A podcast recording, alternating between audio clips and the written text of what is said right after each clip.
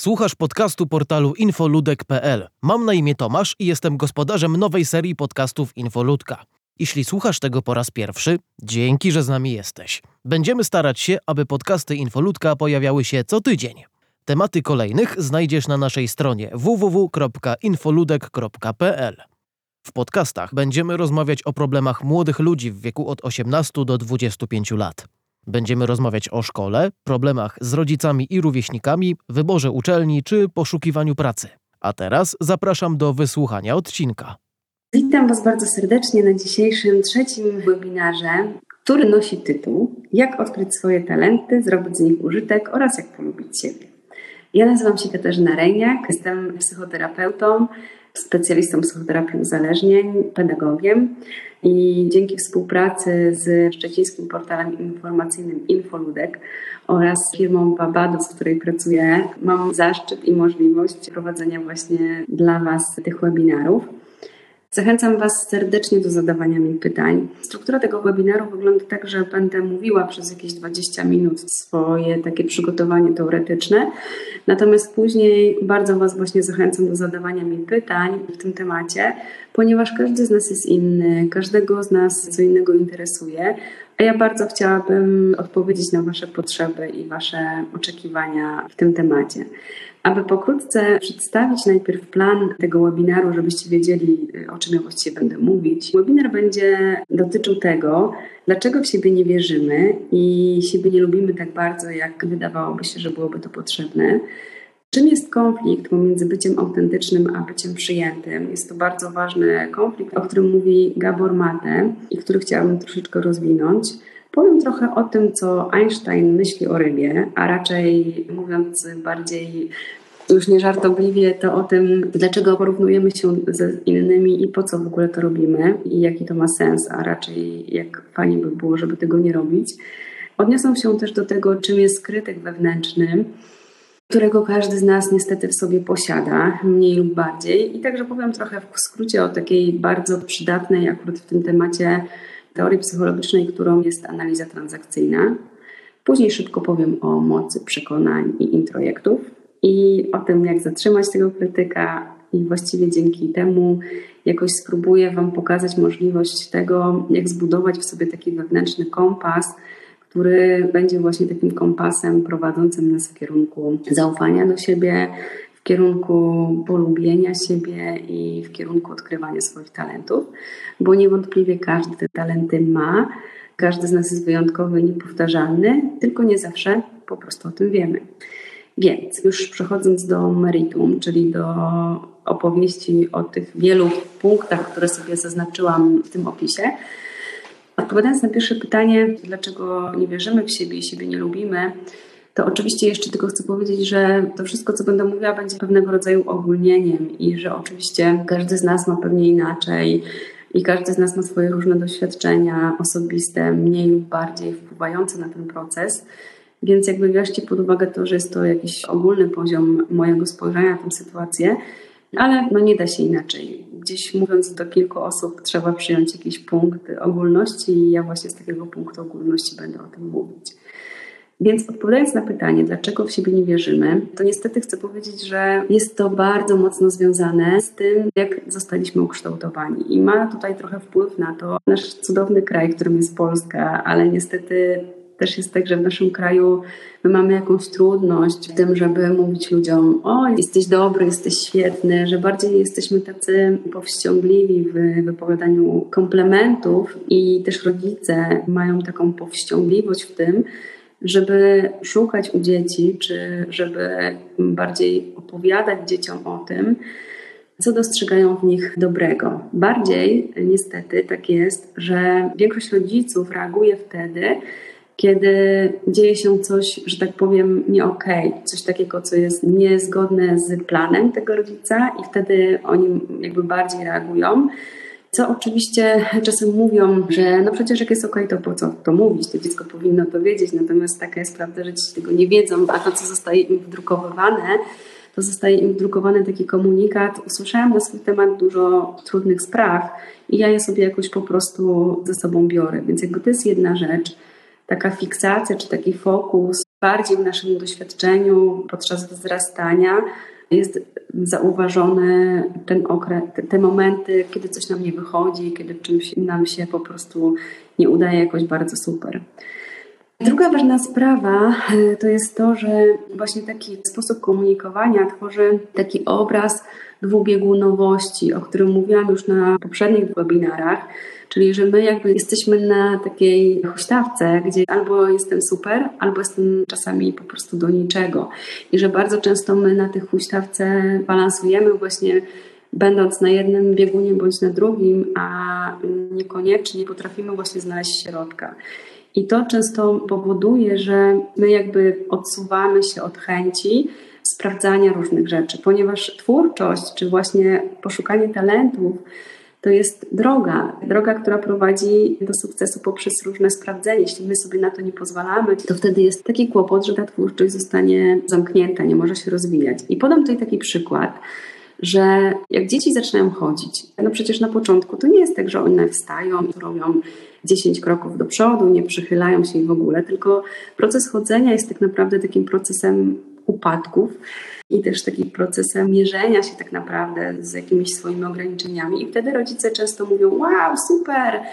Kibicuję ci, cieszą się jakoś bardzo z tego, że ten młody człowiek zaczyna chodzić. Nie mówią, wiesz, ty to lepiej nie chodź, bo Zosia to jak się nauczyła chodzić, to od razu wstała i poszła. A jak ty idziesz i upadasz, to wydaje mi się, że raczej nie powinieneś tego robić. Więc może po prostu zrezygnuj z tego chodzenia, może po prostu czworak, czworakowanie wychodzi ci świetnie. Tego rodzice nam nie mówią, tak? Bo oni jakby wiedzą, że my mamy w sobie ten potencjał. Natomiast gdzieś na poziomie niestety szkoły ten proces oceniania, czyli jakby kolejna rzecz, która pojawia się i jest przeszkodą w tym, żebyśmy my mogli rozwijać swoje talenty, on zaczyna być bardzo taki inwazyjny, zaczyna być bardzo ostry i często dzieciom nie zadaje się właśnie pytań otwartych. Jak przychodząc z obrazkiem, to co robimy jako rodzice albo co nasi rodzice robią, to mówią, o pięknie i właściwie to jest dobra ocena i tak naprawdę ta ocena też zabiera właśnie tą kreatywność, zabiera ten proces twórczy, bo to dziecko już następnym razem, jak się pomyli albo mu coś nie wyjdzie, to ono prędzej ten obrazek po prostu zniszczy i zepsuje, niż myśli o tym, hmm, nie musi mi się zawsze wszystko udawać, nie zawsze mój talent jest y, taki sam, bo talent jest też procesem, tak, że jeden dzień jest lepiej, inny dzień jest gorzej i warto zadawać ludziom pytania otwarte, tego typu na przykład, o widzę, że przyniosłeś swój rysunek, widzę, że użyłeś wielu kolorów. Ciekawe, co było Twoją intencją do namalowania tego obrazka albo czy podczas malowania tego obrazka coś Cię zaskoczyło, albo jak Ci się pracowało, że zadawanie takich pytań powoduje, że człowiek czuje zainteresowanie i czuje tak naprawdę nie ocenę, tylko uwagę. Dzięki uwadze i dzięki kontakcie i jakoś nawigowaniu tego procesu, proces twórczy i budowanie swoich talentów tak naprawdę w najlepszy sposób może być rozwijany. Ponieważ właśnie, jeśli tego nie ma, to zaczyna się ten konflikt, o którym powiedziałam w zapowiedzi tego webinaru, czyli konflikt między byciem przyjętym a byciem autentycznym. My, jako ludzie, jesteśmy istotami społecznymi i bardzo od samego początku naszego życia po prostu zależymy od naszych rodziców bardzo naszą podstawową potrzebą jest to, żeby oni z nami byli, żeby oni nas nie odrzucili. I dlatego ta chęć bycia blisko powoduje, że my nie możemy sobie pozwolić, będąc dziećmi, szczególnie małymi dziećmi, na to, żeby tego rodzica zawodzić, ponieważ istnieje takie ryzyko, oczywiście wymyślone w głowie tego małego człowieka, że jak go zawiodę albo będę za bardzo autentyczny, a za mało będę podążał za nim, to wtedy być może on nie będzie chciał być ze mną. Dlatego w tym konflikcie między byciem autentycznym a byciem przyjętym naprawdę warto jest zwracać uwagę, że takie mówienie do dziecka różnych ocen powoduje, że ono raczej będzie się dostrajać do nas, niż będzie podążało ze sobą. A to, dzięki czemu rozwija się kreatywność, to ona rozwija się dzięki, dzięki wrażliwości, dzięki temu, że pozwalamy sobie na czucie, dzięki temu, że pozwalamy sobie na eksplorowanie różnych rzeczy, że właśnie nie jesteśmy w takim reagowaniu, tylko że jesteśmy po prostu w byciu i w doświadczaniu tego bycia i doświadczeniu tego życia. I to, co powiedział Albert Einstein o rybie, który jest bardzo ciekawym zdaniem, to powiedział o tym, że Wszyscy jesteśmy geniuszami, ale jeśli oceniasz rybę po jej zdolności wspinania się na drzewo, to całe życie będzie myślała, że jest głupia. To są ostre słowa, ale ja chcę powiedzieć, że wielu z nas nie wie o tym, że to ocenianie czy to porównywanie jest nieadekwatne. Nikt nie oczekuje od ryby, że będzie latać i nikt nie oczekuje od ptaka, że będzie pływał w wodzie. Jeśli chodzi o naturę, to mamy o wiele większą też umiejętność uznania, że to, co jest w naturze, jest ok. Jakby nie oczekujemy na przykład kwiatka, który nam źle rośnie, że on będzie rósł dobrze, bo my mu powiemy, słuchaj, rośnij kwiatku dobrze. Tylko bardziej robimy tak, że staramy się poszukać dla niego lepszego miejsca, poszukać dla niego słońca, poszukać dla niego wody, stworzyć mu jak najlepsze warunki. I tak samo tak naprawdę byłoby super, gdybyśmy robili dla siebie. Chcę jeszcze powiedzieć, że właśnie to ocenianie i porównywanie jest przeciwko rozwijaniu talentów. Każdy człowiek jest inny tak naprawdę i dobry nauczyciel, czy dobry rodzic, czy dobry towarzysz powoduje, że on podąża za tym człowiekiem, za tym talentem, a nie narzuca mu wymyśloną przez społeczeństwo czy przez siebie samego katalog wymagań, które należy spełnić, ponieważ wielu z nas po prostu w tym katalogu się nie wyrabia, natomiast to, co potrafi, to potrafi się wyrobić w 100% w całkiem innym katalogu z tych porównań w naszej głowie buduje się tak zwany krytyk wewnętrzny, czyli przychodzi taki moment, że my po prostu te porównania mamy zapisane w sobie, ponieważ kiedy jesteśmy dziećmi, to my z tymi pytaniami też nie dyskutujemy, przyjmujemy je za prawdę, ponieważ mówią nam osoby, które są naszymi autorytetami. I dzięki temu buduje się tak zwany krytyk wewnętrzny, który już sam później sobie świetnie radzi, po prostu włącza się w każdej sytuacji, kiedy chcemy wykonać coś, co nie mieści się właśnie w tych normach. Już nie potrzeba tego kogoś, kto mówi, wiesz, może tego nie rób, może to się jakoś nie opłaca, e, tylko my już sami zatrzymujemy siebie w tej kreatywności, zatrzymujemy się w tym działaniu, zatrzymujemy się w tym oczekiwaniu.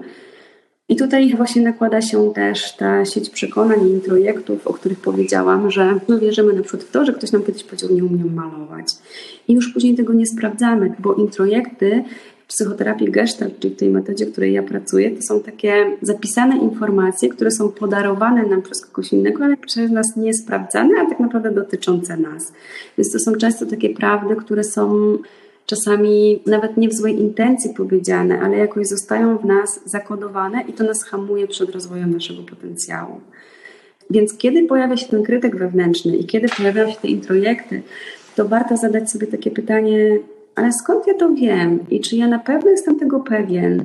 W procesie psychoterapii to, co się robi, to się właśnie poszukuje tych introjektów, które budują nas samych.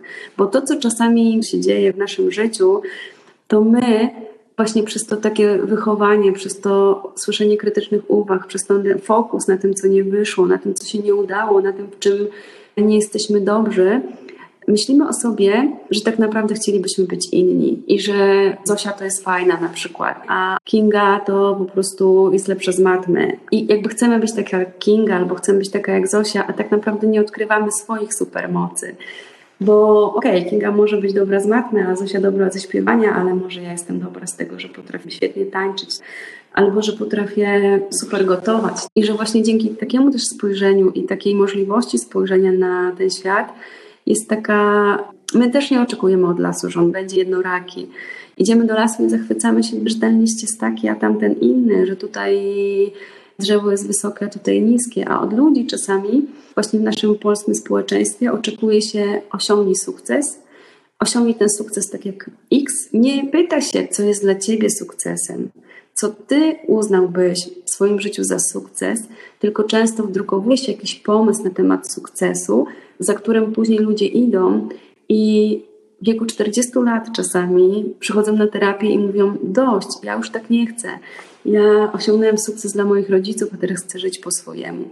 I dlatego bardzo Was zachęcam, żeby nie czekać do tych 40 lat, żeby wyłapywać w sobie tego krytyka wewnętrznego, żeby wyłapywać w sobie te przekonania, powiem szybko, jak robić to właśnie, żeby, żeby dochodzić do tego lubienia siebie. Po pierwsze, żeby siebie polubić, trzeba zadać sobie pytanie, kim ja jestem i jakoś siebie poznać. I czasem też siebie nie znamy, bo my właśnie znamy siebie w perspektywie patrzenia czy oczu innych osób. Więc spójrz tak oczywiście symbolicznie na tego człowieka z boku i pomyśl sobie, czy to jest fajny człowiek, co w nim lubisz, co cię w nim ciekawi, jakoś przyjrzeć się sobie z innej perspektywy. Druga rzecz jest taka, żeby właśnie pamiętać o tej metaforze Einsteina, że każdy z nas jest geniuszem, co oznacza oczywiście, że nie każdy musi wymyślić taką teorię, jak on wymyślił, ale że geniuszem w swoim życiu, że każdy z nas ma swoją moc i każdy z nas może w życiu robić to, co chce, jeśli tylko w siebie uwierzy, oczywiście też z pewnymi ograniczeniami. Też to, co chciałam jeszcze powiedzieć na koniec, to właśnie zatrzymywanie swojego krytyka, słuchanie go i powiedzenie, ale poczekaj, ale zastanówmy się, skąd ja to wiem, skąd ja wiem, że ja nie umiem rysować, kiedy ja ostatnio rysowałam. Często ludzie podejmują takie decyzje na poziomie przedszkola albo szkoły podstawowej i idą z taką myślą na swój temat przez całe życie. A tak naprawdę później okazuje się, że oni nie umieli rysować tak, jak mówiła pani, ale na przykład umieją świetnie dobierać kolory, albo umieją coś innego, mają jakąś swoją super moc, którą mogą odkryć. Więc zachęcam Was do tego, żebyście sprawdzali, jak myślicie o sobie, że nie macie talentów, albo co sobie zarzucacie, za co siebie nie lubicie. Spróbujcie na to spojrzeć z innego punktu widzenia, tak jakby przyjaciel na Was patrzył, co by powiedział na przykład? Czy to jest prawda? Bo my czasami jesteśmy wobec siebie największymi krytykami. Wobec nikogo nie jesteśmy tak krytyczni jak wobec siebie. A tak naprawdę to jest najważniejsze być dla siebie najlepszym sprzymierzeńcem, bo to my możemy siebie wspierać pod warunkiem, że zrobimy porządek z tym wszystkim, co nam się nazbierało do koszyka pod tytułem krytyka, pod tytułem nie wierzę w siebie pod tytułem Nie mam talentu. Warto ten koszyk, tak jak się jesienią sprząta ogród albo szafę, to warto tak samo posprzątać swój koszyk. A naprawdę powiem szczerze, bardzo też rzadko tak się dzieje, że ludzie to robią. To jest tak bardzo ogólnie. Chciałabym teraz spojrzeć na Wasze pytania, bo bardzo mnie tutaj już ciekawią, więc czytam pytanie. Monika, odnośnie tej krytyki i porównywań. Kiedyś jako dziecko w wielu dziedzinach byłam bardzo dobra, nawet najlepsza i nie porównywałam się z nikim, ale nie miałam też autorytetów. Teraz mając lat prawie 30, często mam poczucie, że rówieśnicy zaszli o wiele dalej, a ja zostałam z tyłu. Jak czytam to pytanie, to myślę sobie, co to znaczy, że zostałaś z tyłu, jakby według jakiego kryterium ty teraz to oceniasz. Co jest tym odniesieniem, że ty mówisz, oni zaszli o wiele dalej. Co znaczy zaszli dalej? Czy znaczy, że zrobili większą karierę?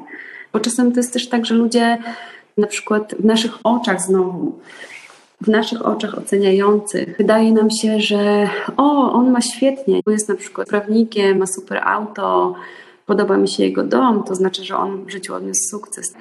Ale czasami tak naprawdę, jakby zapytać tego człowieka, to on wcale nie czuje tego jako sukces. Więc bardziej czuje na przykład zmęczenie, bardziej mierzy się z różnymi problemami, które tak naprawdę okupuje tym sukcesem. Pytanie, co to znaczy, że oni zaszli daleko? Może na szczeblach kariery tak, ale w życiu czy są bardziej szczęśliwi? Nie wiem tego i nie wiem, czy ty to wiesz, czy na pewno jesteś tego pewna, czy bardziej to jest twoje przekonanie, i też pytanie, co to znaczy, że ty nie zaszłaś daleko? Co sobie zarzucasz? No nie wszystko się tutaj uda wyjaśnić i też nie zachęcam cię do aż takiego opowiadania o sobie, ale bardzo bym chciała, żebyś zastanawiała się nad tym, jak sformułowałaś to pytanie, skąd ono jest takie krytyczne, skąd te zarzuty. Ja chcę też powiedzieć to, że zobaczcie, każdy z nas tak naprawdę w życiu ma różną bazę. I to jest taka baza, jak chodzi o naszą rodzinę, to jest taka baza, jak chodzi o nas samych, o nasze zdrowie. I trudno porównywać siebie do kogoś, kto na przykład jest zdrowy i zrobił uczelnię za granicą, ponieważ zdrowie, finanse, rodzina mu na to pozwoliła. Ja myślę sobie, że oczywiście nie chcę tego, żeby to zabrzmiało oceniająco, ale słyszę, że to jest też Twój sukces, że Ty mimo choroby studiujesz. Może to Ty albo właśnie Twój krytyk wewnętrzny umniejsza ten kierunek. Co to znaczy prestiżowe? Jakby wszyscy kończyli prestiżowe uczelnie, no to byłoby dosyć nudno na świecie. Każdy z nas ma też inne zainteresowania, więc bardzo Cię zachęcam do tego, żebyś zobaczyła, Czy nie jesteś wobec siebie za bardzo krytyczna? Czy doceniasz swój wysiłek? Pewnie tylko ty wiesz najlepiej, jak wiele pracy włożyłaś w to, gdzie teraz jesteś. Czy gdyby w tej samej sytuacji był twój przyjaciel czy przyjaciółka, to czy byś mu powiedziała, słuchaj stary, do bani, to nie jest to, co miałeś zrobić w życiu, czy raczej byś mu powiedziała coś innego? Spróbuj to jakoś zweryfikować. Bardzo Cię zachęcam do tego, żebyś rozeznała tego swojego krytyka i żebyś zaprosiła do siebie więcej akceptacji i więcej uznania i więcej radości, bo pewnie one też gdzieś są, tylko właśnie schowane za tym introjektem, który mówi, czym jest sukces, czym jest prestiż. Zastanów się nad tym. Agnieszka pisze, mój kwiatuszek ślicznie maluje. Tak, że w szkole, gdy przyniosła pani, chciała podpisać Zosia z mamą. A Zosia sama wszystko zrobiła. Niestety z matematyki moja rybka jest słabsza i brakuje jej czasu na malowanie. My jej nie krytykujemy, ale szkoła niestety wymaga i jak tu pomóc? Przecież czas nie jest z gumy. Oczywiście, że to właśnie tak jest, że czas nie jest z gumy i że w całym tym naszym społeczeństwie jednak my musimy się jakoś wyrabiać. Więc to, że nie zgodziliście się na to, żeby podpisać mama z Zosią, to super, ponieważ zobaczcie, jak już pani miała myśl, że jakby Zosia nie zrobiła tego sama, to już jest bardzo takie trudne dla tego dziecka, ponieważ tak naprawdę pod spodem to jest taki komunikat, nie wierzę w twój talent. Jeśli w szkole są takie gafy popełniane przez nauczycieli, to ja zachęcam do tego, żeby na przykład porozmawiać z Zosią o tym, jak się poczuła, albo powiedzieć jej właśnie o tym, że wiesz, jak słyszę taki komunikat, to mi się wydaje, że to jest właśnie taka informacja o tym, że ktoś ci nie wierzył, że ludzie czasem mają różnie, że nie zawsze nam od razu uwierzą, ale że ja bardzo Cię zachęcam, żebyś to kontynuowała, że właśnie ja Ci wierzę, ja to widzę. Spróbujmy też naszym dzieciom tłumaczyć pomyłki innych dorosłych, właśnie po to, żeby oni mogli dalej sobie ufać, żeby nie było tego podcinania im skrzydeł. My nie mamy wpływu na cały świat i niektórzy dorośli, którzy spotykają się z naszymi dziećmi, typu nauczyciele mówią coś trudnego, ale warto jest wtedy z dzieckiem to przegadać, czasami nawet powiedzieć, wiesz, wiecie, przepraszam w imieniu tego dorosłego. Tak nie powinno być, tak świat nie powinien wyglądać. I dzieci wtedy mm, bardzo też to przyjmują. I warto na przykład, jeśli tutaj piszesz o tym, że szkoła ma dużo wymagań, no to niestety jest tak, że jeśli chodzi się do szkoły, a każdy z nas do tej szkoły musiał chodzić, to w tej szkole trzeba jakoś przetrwać i tym wymaganiom sprostać. Ale pytanie też, co to znaczy sprostać? Czy to jest tak, że ona musi być super z tej matematyki, czy wystarczy, że będzie zaliczała tą matematykę? Przecież artysta wcale nie musi być jakoś geniuszem z matematyki, więc warto jest też w życiu zobaczyć, co możemy sobie odpuścić gdzie możemy pójść tak naprawdę trochę na minimum. Bo to, co dzieje się też w dzisiejszej szkole, niestety to jest tak, że my właśnie znowu z tego poziomu tej biegunowości musimy po prostu ze wszystkiego być na wysokim poziomie, a tego się po prostu nie da zrobić, ponieważ to jest niewykonalne.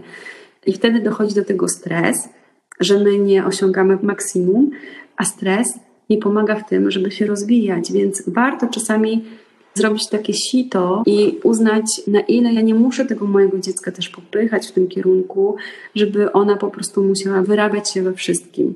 Może może się wyrobić w minimum, a całą resztę czasu zostawić na to, żeby rozwijać swoją pasję, bo jak ona skończy tą szkołę za ileś lat, to te oceny i te świadectwo prawdopodobnie do niego nie sięgnie, więc warto sobie zdać sprawę z tego, co chcesz w życiu osiągnąć i wybrać taką drogę, która będzie cię do niego prowadziła, niekoniecznie koncentrując się na tym, że na tej drodze trzeba odhaczyć wszystkie poprzeczki. Aga pisze, nawet większy sukces, jak mimo choroby studiujesz. Tak, to było do Moniki. Mimo choroby studiujesz. No właśnie, to są takie bardzo ciekawe słowa wsparcia, które też są bardzo ważne, żeby mieć przy sobie ludzi, którzy nas wspierają, żeby mieć przy sobie życzliwych, może niekoniecznie przyjaciół, bo nie zawsze łatwo jest znaleźć przyjaciela, ale życzliwych bliskich. Jeżeli nie ma takich życzliwych bliskich w towarzystwie naszym, to takimi życzliwymi bliskimi mogą być ludzie na przykład na grupach wsparcia, czy na grupach jakichś warsztatowych, w których możemy się spotkać i jeżeli właśnie nasze środowisko niekoniecznie jest takie wspierające, to warto poszukać gdzie indziej ponieważ być może nasze środowisko jest też za bardzo przesiąknięte tym krytykiem i jakby nie jest w stanie się odkleić od tego krytycznego spojrzenia. Dlatego fajnie też zobaczyć, jak tutaj otwiera się ta akcja wspierania siebie. Zobaczcie, nagle pojawiają się głosy do ciebie, Monika, które mówią: Wiesz, w moich oczach to wygląda tak, w moich oczach to wygląda, że to jest sukces. Jak ci się to słyszy? Monika jeszcze pisze Pani Kasiu, jak można wytłumaczyć sobie i pozbyć się wrażenia, że inni ciągle nas oceniają i słysząc śmiech, że to nas nie dotyczy. To jest dosyć trudniejsze pytanie, na które patrząc na czas i na obszar tego pytania, powiem szczerze, dosyć trudno będzie mi odpowiedzieć. Natomiast to, co może Ci pomóc w tym, to może Ci pomóc to, że jakoś postarasz się na tym nie koncentrować. Na przykład, jak idziesz i widzisz, że ktoś się uśmiecha, nie myśleć o tym, że on się śmieje z ciebie, tylko że na przykład może on jest radosny. Jest taka świetna książka, to są bajki dla dzieci. Ona to jest książka w takim nurcie NPC, czyli wychowania bez przemocy. I tam jest taka opowieść o tym, że mama jedzie z córką autobusem i ta dziewczynka wstała w tym autobusie, a pan kierowca na nią nakrzyczał. I ona wystraszyła się, zaczęła płakać i tak dalej. Ta mama próbowała jej pomóc w tym, żeby ona właśnie jakoś odczarowała sobie to, że pomyślała o tym panu, że on jest niedobry czy zły, czy tak jak ty mogłabyś sobie odczarować to, że ludzie się śmieją z ciebie. To jest taki sposób, że można sobie wymyślać historię na temat tego, dlaczego ktoś się tak zachował. I ta dziewczynka z tą mamą wymyślała sobie, a może zabrakło mu kawy rano, a może jego kot zachorował, a może sąsiad zatrzasnął mu drzwi w windzie, że jakby zobaczyć też tak naprawdę, czego to może być wynikiem u niego. Wtedy my się bardziej koncentrujemy na tym kimś niż na sobie i to już jest jakoś też takim sposobem na to, że my możemy rozbroić to napięcie. Często jest coś takiego w psychologii, jak samo spełniające się przepowiednia, że jak my sobie coś pomyślimy i pomyślimy o tym bardzo mocno jako o prawdzie, to niestety to się jakoś staje prawdą. Dlatego jak na przykład pomyślisz sobie, że ktoś się śmieje i pomyślisz sobie o tym kimś trochę tak rozbrajając na niego śmiech, że to nie jest śmiech przeciwko sobie, ale że może on właśnie śmieje się, bo przypomniała mu się komedia, którą wczoraj oglądał, albo bo zauważył, że ubrał skarpetkę na drugą stronę, to może dzięki trochę takiemu wprowadzeniu w żart uda Ci się nie odczuwać napięcia, co na pewno pomoże Ci w tym, żeby tak bardzo nie czuć się właśnie krytykowaną. Przecież ludzie nie są na świecie po to, żeby nas krytykować i to też zależy od tego, jakie my mamy na to spojrzenie. Więc zachęcam Cię do trochę pożartowania z tego, jeśli to jest możliwe i takiego nabrania też dystansu. Jeszcze tutaj Ania pisze, jeśli wewnętrzny krytyk stawia nam wysoko poprzeczkę, co napędza stres tak silny, że dochodzą objawy somatyczne, jak nie dopuścić takiego zestresowania? No właśnie, stres to jest w ogóle zmora naszych czasów. I przy stresie ze strony serca, bóle głowy, tutaj jakby doprecyzowujesz, jakie to są objawy somatyczne. Wysoki poziom stresu i tak naprawdę tak zwany chroniczny stres jest czymś, co powoduje, że właśnie bardzo mocno nasze ciało reaguje. I pewnie nie mam takiej krótkiej, bardzo prostej odpowiedzi na to, jak sobie z tym poradzić, ale sposoby na radzenie sobie ze stresem, czy na właśnie tego wewnętrznego krytyka są takie. Jakiś taki najprostszy. Bierzesz sobie kartkę i piszesz na tej kartce, co ten krytyk do ciebie mówi. I później możesz sobie spojrzeć na to, co tam właściwie się znajduje, bo my często w tej głowie naszej mamy taki natłok, mamy jakby myśl za myślą. Jeśli pozwolimy sobie to poukładać na kartce, to to już jest jakiś początek. Później warto z tym zrobić taki sposób, że rzeczywiście jakoś spróbować rozkodować te komunikaty, czyli pomyśleć sobie, skąd ja to wiem, kiedy ja tak o sobie pomyślałam, skąd ten krytyk pochodzi. W terapii Gestalt właśnie, w której ja pracuję też, jest taka metoda właśnie pracowania na tych dwóch biegunach. Na jednej stronie jest ten krytyk, który mówi, jesteś do niczego, a na drugiej stronie może być obrońca, który mówi, no ale dlaczego tak mówisz? Jakby jest szansa na to, żeby prowadzić jakiś dialog, żeby ten krytyk nie był takim autorytetem, żeby on nie był właśnie takim kimś, kto jest najważniejszy i najlepiej wie, bo przecież to jest nieprawda. Więc jakoś spróbować go najpierw usłyszeć, a później spróbować zobaczyć, że to nie jest prawda, że to są tylko nasze myśli i że my bardzo często przypisujemy naszym myślom siłę prawdy. Coś sobie pomyślimy, nam się wydaje, że tak jest, a przecież to jest tylko nasza myśl. I warto zatrzymać też tego krytyka, mówiąc, ale poczekaj, to jest tylko moja myśl. To jest tylko moja myśl, że jestem do niczego. Czemu ja teraz tego sobie myślę? A może jestem niewyspana? A może jestem głodna? A może po prostu mam za dużo pracy? A może potrzebuję przerwy? A może mam za dużo na głowie? Czemu jestem przeciwko sobie? Że często takim mechanizmem, który my stosujemy, i warto też absolutnie się nim zająć. To jest taki mechanizm, że my się wkurzamy na świat, na przykład przez to, że mamy za dużo na głowie, albo przez to, że ktoś nas krytykuje, albo przez to, że czujemy, że tego jest za wiele i jakoś nie mamy w sobie siły, odwagi, możliwości powiedzieć temu światu: Słuchaj, świecie, stop, ja już tak nie chcę.